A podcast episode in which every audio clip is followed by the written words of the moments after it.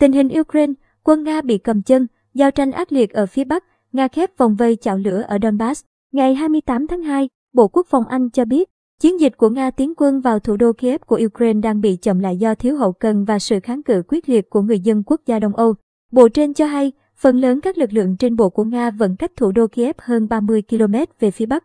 Bước tiến quân của họ đang bị chậm lại bởi các lực lượng Ukraine bảo vệ sân bay Gostomo, một mục tiêu chính của Nga cho ngày đầu tiên của cuộc xung đột. Theo thông tin từ Anh, những thất bại về công tác hậu cần và sự kháng cự quyết liệt của Ukraine tiếp tục làm vô hiệu hóa bước tiến của Nga. Bộ trên cập nhật thông tin tình báo cho biết, giao tranh ác liệt tiếp diễn quanh Chernihiv, thành phố ở miền Bắc Ukraine và thành phố Kharkov ở đông bắc Ukraine. Tuy nhiên, cả hai thành phố này vẫn nằm dưới sự kiểm soát của Ukraine. Trong khi đó, hãng thông tấn Interfax dẫn thông báo của Bộ Quốc phòng Nga cho biết, các lực lượng nước này đã kiểm soát hai thị trấn Berdyansk và Enerhoda thuộc khu vực Zaporizhia. Đông Nam Ukraine cùng khu vực xung quanh nhà máy điện hạt nhân Zaporizhia. Cùng ngày, các trang mạng của Nga đưa tin, quân đội nước này đã bao vây chặt thành phố Volnovakha thuộc tỉnh Donetsk của Ukraine và hàng nghìn binh sĩ. Những phần tử cấp tiến và dân tộc chủ nghĩa của Ukraine đã nằm trong chảo lửa này.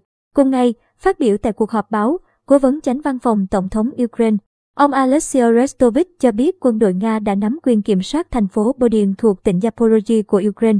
Trước đó vài giờ, Quyền thị trưởng thành phố Alexander Svitlo cho biết quân đội Nga đã chiếm các tòa nhà hành chính của thành phố. Các diễn biến mới nhất này diễn ra trong bối cảnh cùng ngày. Các phái đoàn của Ukraine và Nga đã tới thành phố Gomel ở biên giới Ukraine-Belarus để chuẩn bị đàm phán. Mới đây, người phát ngôn Bộ Ngoại giao Belarus Anatoly Grad thông báo nền tảng cho các cuộc đàm phán giữa Nga và Ukraine tại nước này đã sẵn sàng. Ông nhấn mạnh rằng, Belarus sẵn sàng tổ chức tiến trình này bất cứ lúc nào và các bên sẽ sớm bắt đầu đối thoại khi tất cả các phái đoàn có mặt tại địa điểm họp. Theo Reuters Sputnik,